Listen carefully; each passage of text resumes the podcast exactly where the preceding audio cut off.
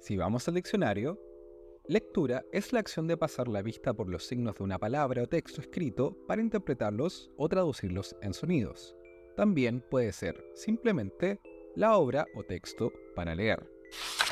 Pendiente sería algo que todavía está sin resolver o sin terminar, pero también algo en lo cual se pone mucha atención o interés. Lecturas Pendientes, un podcast de conversación en torno a libros con sus autores, por Matías Fuentes.